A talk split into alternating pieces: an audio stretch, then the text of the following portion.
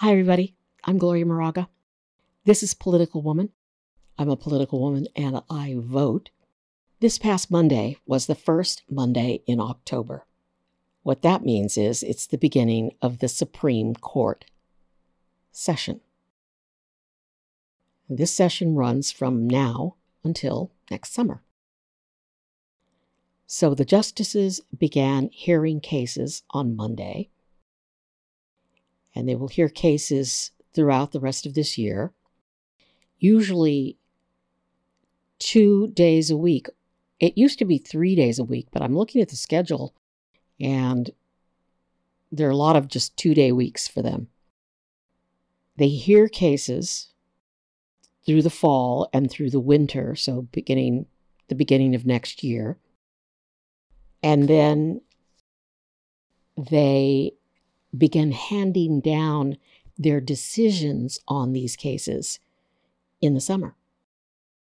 And when I used to cover the court, producers from various television stations would say to me, well, what did the court decide today?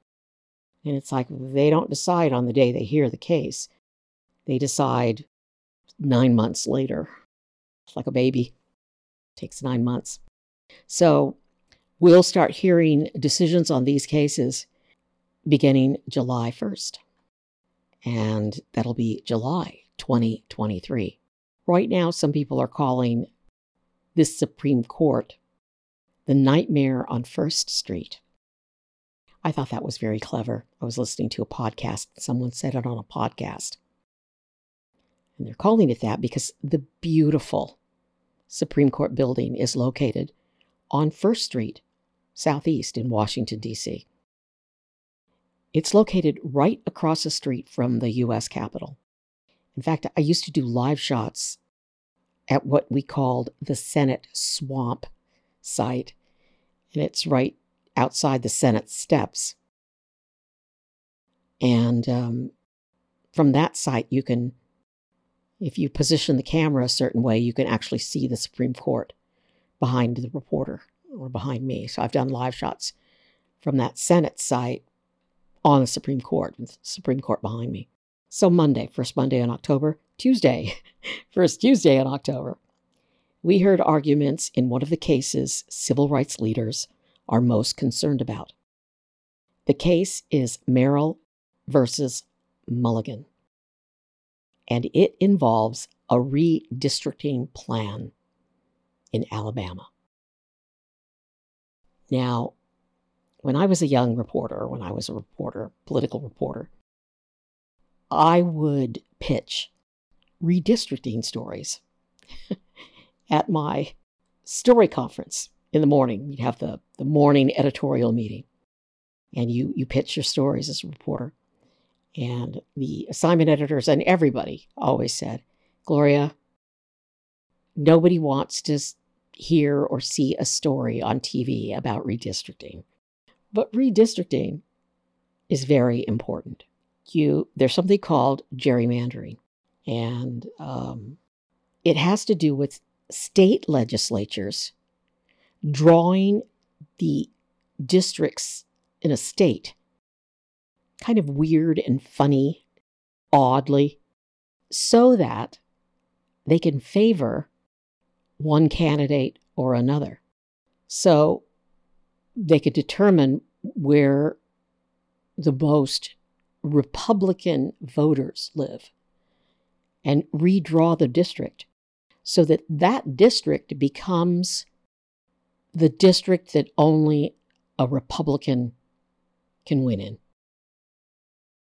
And this redistricting responsibility is the responsibility of legislatures, state legislatures. So right now there are a lot of state legislatures that are controlled by Republicans. And these Republicans, after the 2020 census, because there was a count, and so districts, you can change districts because the census tells us how many people there are in a district or in a state. These Republicans redrew the districts to favor Republicans. That's why at the beginning of this year, 2022, there's a firm belief among pollsters and pundits and anybody who knows anything about politics that there was no way Democrats would keep control of the U.S. House of Representatives because the districts had been drawn so that only Republicans could win in some of these districts. Well, what happened was Supreme Court overturned Roe versus Wade, which basically, and I've said this before, made women in this country second-class citizens. We no longer have a right to privacy when we make our medical decisions. Now everybody's, butting into what happens to us medically. And it's just appalling to me. What the heck? What the heck is going on? It's just barbaric. And there are a lot of reasons this Supreme Court overturned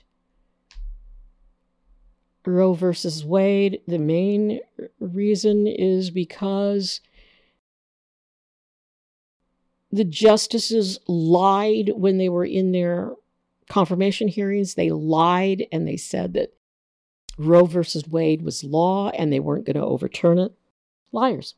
And another thing that happened was Donald Trump got the support of Christian evangelicals because he promised to appoint judges, conservative judges, that would overturn rights for women.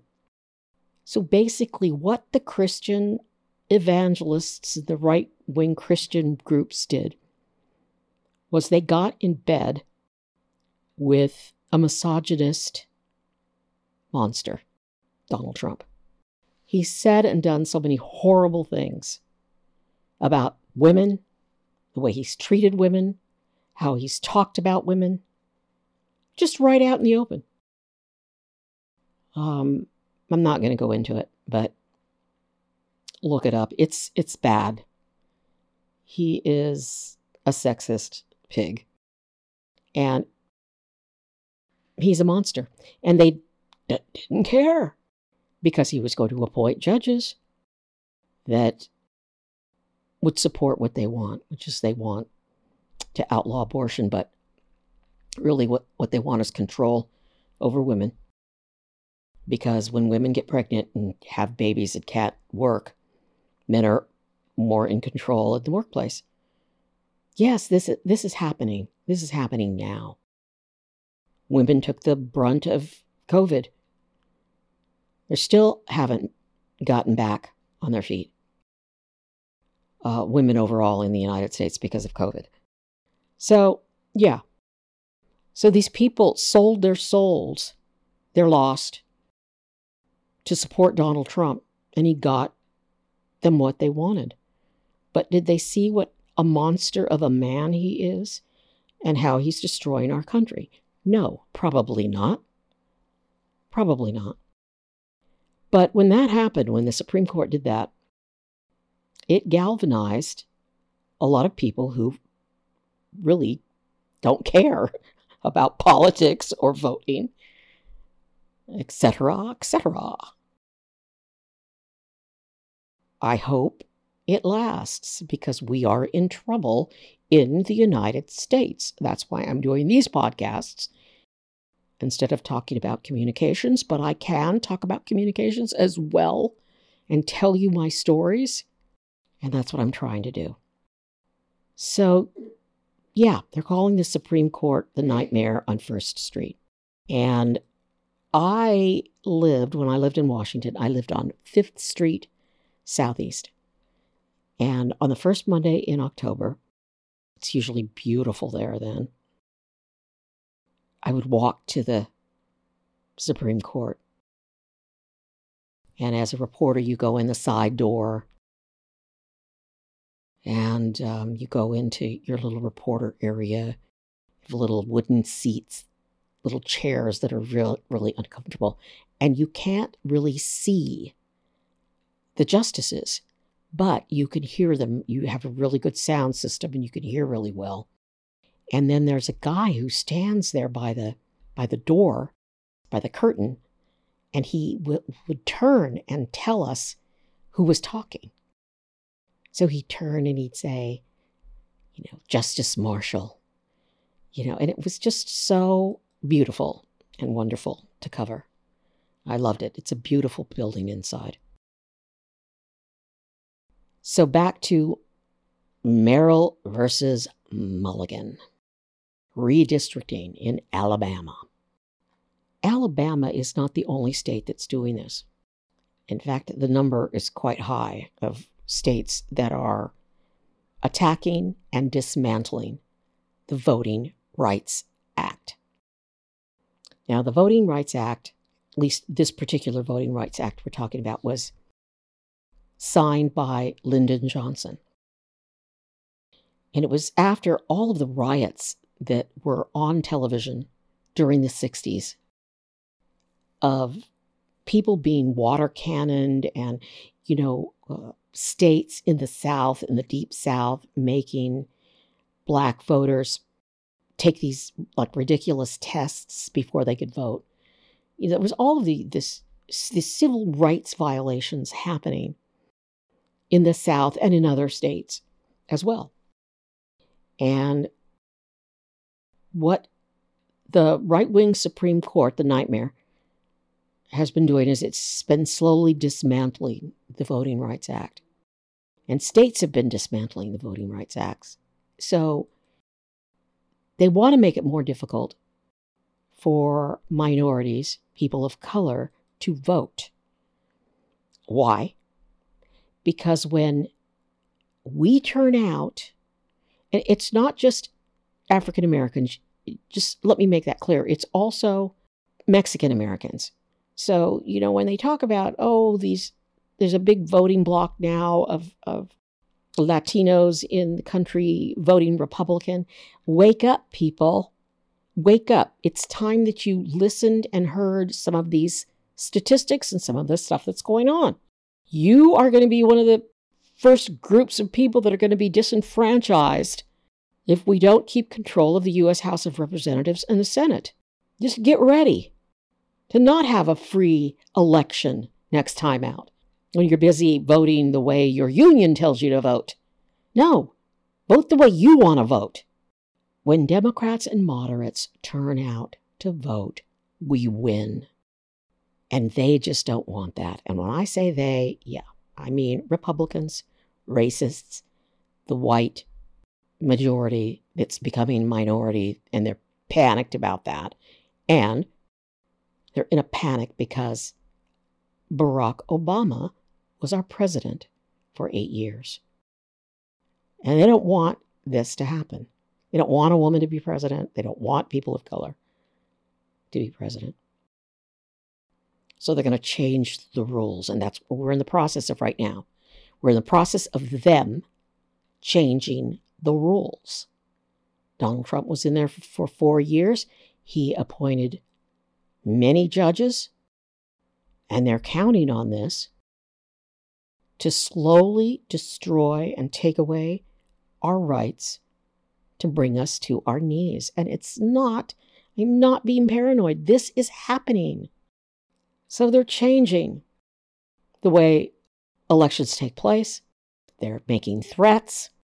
They're on the dark web or on their social media sites, threatening, let's gear up, let's get our guns ready. Just like what Trump wanted. Trump lost. He's a big loser, okay? He's been a loser all his life. He was given millions when he was a kid, when he turned 21 from his dad, and he's blown it all. I mean, look at the facts. He's in trouble. He's stealing money from voters and using it for his own gain. So, yeah, they want to change how elections are run in the United States so they can win, because they've done it for years.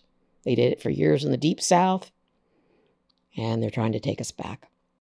So this whole case out of Alabama is a redistricting, vote dilution. You dilute the vote issue. You redistrict. And Alabama is 1/3 African-American, 1/3 Black voters. But yet now they've only got, there's only one district that would favor a Black candidate or a Democratic candidate. That's how they've gerrymandered the case. And they argued this case before the Supreme Court. And the damn fact is, there are only 3 non-conservative justices on the court. And they are 3 women. And I'm so, love them so. They are Justices Sotomayor, Justice Kagan, and the newest justice, Ketanji Brown Jackson. Man, they reamed this lawyer from Alabama on Tuesday. I have the audio. I have posted it on my website. I was going to play some of it here so you can hear it. Maybe I'll put a little bit at the end of the podcast. But wow, they were great. I felt so good listening to them. For the first time in a long time, I felt good listening to them. But then it hit me afterwards. It might not matter. Because you've got these 3 people that Trump put on the, Trump and that senator, I'm not going to say his name, who blocked Obama from putting a justice on the court. He needs to go to jail. And yeah, it might not matter because these 3 women, these brilliant women, are outnumbered. They're outnumbered. And we've got fascists on the Supreme Court and a guy that's so not qualified to be on the court. And that's Justice Thomas. I covered him when I was in Washington. He's not qualified. He's totally unqualified. And he's got this wife who's a Trump person who is in cahoots with all the Trump people, and he won't recuse himself from cases. And he needs to go. He needs to be impeached. They need to do something about it. So, yeah, the Voting Rights Act is being dismantled by the right wing, and it's going to make it more difficult for people of color to vote. They're doing it in every state, in every Republican-controlled state in the United States. But now there's this case before the Supreme Court, and there's another one that's coming up that will also attacks the Voting Rights Act. So please go to my website, GloriaMoraga.com, and you can listen to the entire case of Merrill versus Milligan. And they even have, I've included a link, the transcript. So this is how I learned how to love Shakespeare. I know not everybody likes Shakespeare. Not everybody can follow along with Shakespeare's plays. But I learned how to understand and love Shakespeare by listening to the recording of the play and following along with the words. And I spent many hours at the Fresno Library listening to records, listening to Shakespeare on records and reading along. And I love it. It's one of the things that's enriched my life so much. First Monday in October, my friends, that's my story. That's my podcast. I had another podcast that I recorded last night on my little tape recorder, and I'm going to start doing this so I can post every day. I'm trying to figure out what to call it, but something like my political woman rantings in my bed. It's something. I'll let you know. But I've got one that I recorded, and then my little tape recorder didn't work. And I'm the tape recorder is really good. I've recorded some podcasts on it, but I was going to use my phone, but my phone, I have a new phone and hardly has any memory, and I hate it so much. I'm Gloria Moraga. We are less than 6 weeks away from our November election. And I am going to be doing some podcasts on our propositions in California. I hope that you listen to them because it's just more of understanding the election process. And I think we all need civic lessons. And it can't hurt. I hope you'll enjoy them. I'm Gloria Moraga. I'm a political woman. I vote. Please subscribe. Please share. Please find me on iTunes and like me and write a review. And please be safe. We'll hear argument first this morning in Case 21-1086, Merrill versus Milligan, and the consolidated case. Mr. Lukohr? Mr. Chief Justice, and may it please the Court, Alabama conducted its 2021 redistricting in a lawful, race-neutral manner. The state largely retained its existing districts and made changes needed to equalize population. But that wasn't good enough for the plaintiffs. They argued that Section 2 of the Voting Rights Act requires Alabama to replace its map with a racially gerrymandered plan maximizing the number of majority-minority districts. But Section 2 requires an electoral process equally open to all, not one that guarantees maximum political success for some over others. Section 2 does not and cannot obligate Alabama to abandon district lines enveloping the undisputed, long-standing community of interest in the Gulf to be replaced by district lines dividing black and white with such racial precision that Alabama could never have constitutionally drawn those lines in the first place. Do you agree that the benchmark you propose has never been recognized by this Court as the benchmark that's appropriate in these kinds of cases? I don't think so, Justice Kagan. First, going back to Jingles, I think the benchmark there, even for multi-member districts, was neutrally drawn single-member districts, not racially gerrymandered single-member districts. And then when you continue... Of course, you're requiring that there be that kind of benchmark. The question is not whether it's permissible. You are requiring that there be a race-neutral benchmark. And I'm asking whether that requirement has ever been stated in our precedents. I think that's what Bush v. Vera, what Abrams, and what LULAC were all pushing towards when they said you must account for traditional districting principles. I don't know why you would even account for them, except that if a plaintiff's failure to account for them in their map, if plaintiffs fail to account for them in their map, then their map can't really shed any light on whether there's a problem. I guess I ask because what strikes me about this case is that under our precedent, it's kind of a slam dunk.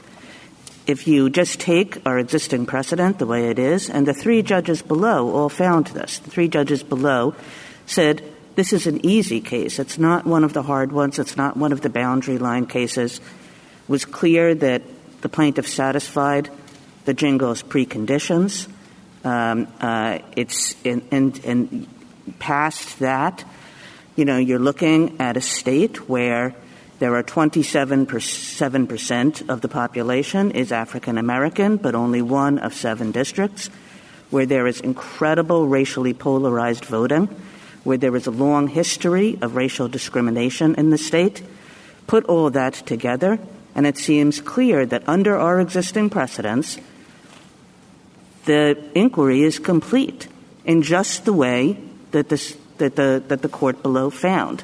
And, it seems to me that you're coming here, and it's totally your right to do it, but really saying change the way we look at Section 2 and its application. Absolutely not, Your Honor. And respectfully, I thought this is such an edge case. This is a case where the plaintiffs have come forward with an expert who said it's hard to draw a second majority-minority district by accident. It's a case where the named plaintiff, Evan Milgan himself, showed that it's hard to do it on purpose. He runs an Alabama-focused redistricting nonprofit. He had a team of trained map drawers try to draw a second majority black district in Alabama, and they couldn't do it. That's at page 511 of the Joint Appendix. So I'm sorry. Can I just help? I don't understand. Are you saying that the Jingles preconditions, as we ordinarily understand them, were not satisfied in this case? Yes, Your Honor. I mean, the LULAC says. How so? LULAC says quite clearly, account for traditional districting principles such as maintaining communities of interest and traditional boundaries. There's an undisputed community of interest in the Gulf. The district court found that the Gulf community is a community of interest, and it's not maintained. So I think it's open and shut. No, I'm sorry. LULAC. So you're saying step one was not satisfied in this case because the ordinary redistricting principles — I thought this was about a race-blind algorithm, so now I'm confused. So what is the problem? And let me tell you why I think that matters, because much like what Justice Kagan was suggesting, we have to figure out whether you are claiming that we need to change Jingles in some fundamental way, or whether you're just saying that these plaintiffs didn't satisfy Jingles in the way that we normally understand it. I thought you were saying Jingles step one needs to be retooled to require some showing of a comparison with a race-blind algorithm. And so then my question was, okay, well, you would bear the burden, I think, of showing that there's a problem with the way that we're doing it now, that the way that Jingles is working, and that a race-blind algorithm actually produces a better result insofar as it's better implementing what Congress intended, or it is required by the Constitution. All of those are pretty heavy burdens, I think, in this situation. So are you asking us to reconsider what is happening with Jingles to require that challengers compare their original map at step one with a race-blind algorithm? The algorithms are not essential. They're very helpful and illuminating in this case because the Milgan plaintiffs brought them themselves. What did they illuminate? They show that this is what you would expect a race-neutral map drawer to produce. Why does that matter? I thought Congress's statute said we don't care about intent. So the race-neutral nature of this goes to whether or not Alabama intended the result. And I take your point that, no, you didn't. So what difference does it make what a race-neutral algorithm would do? It matters.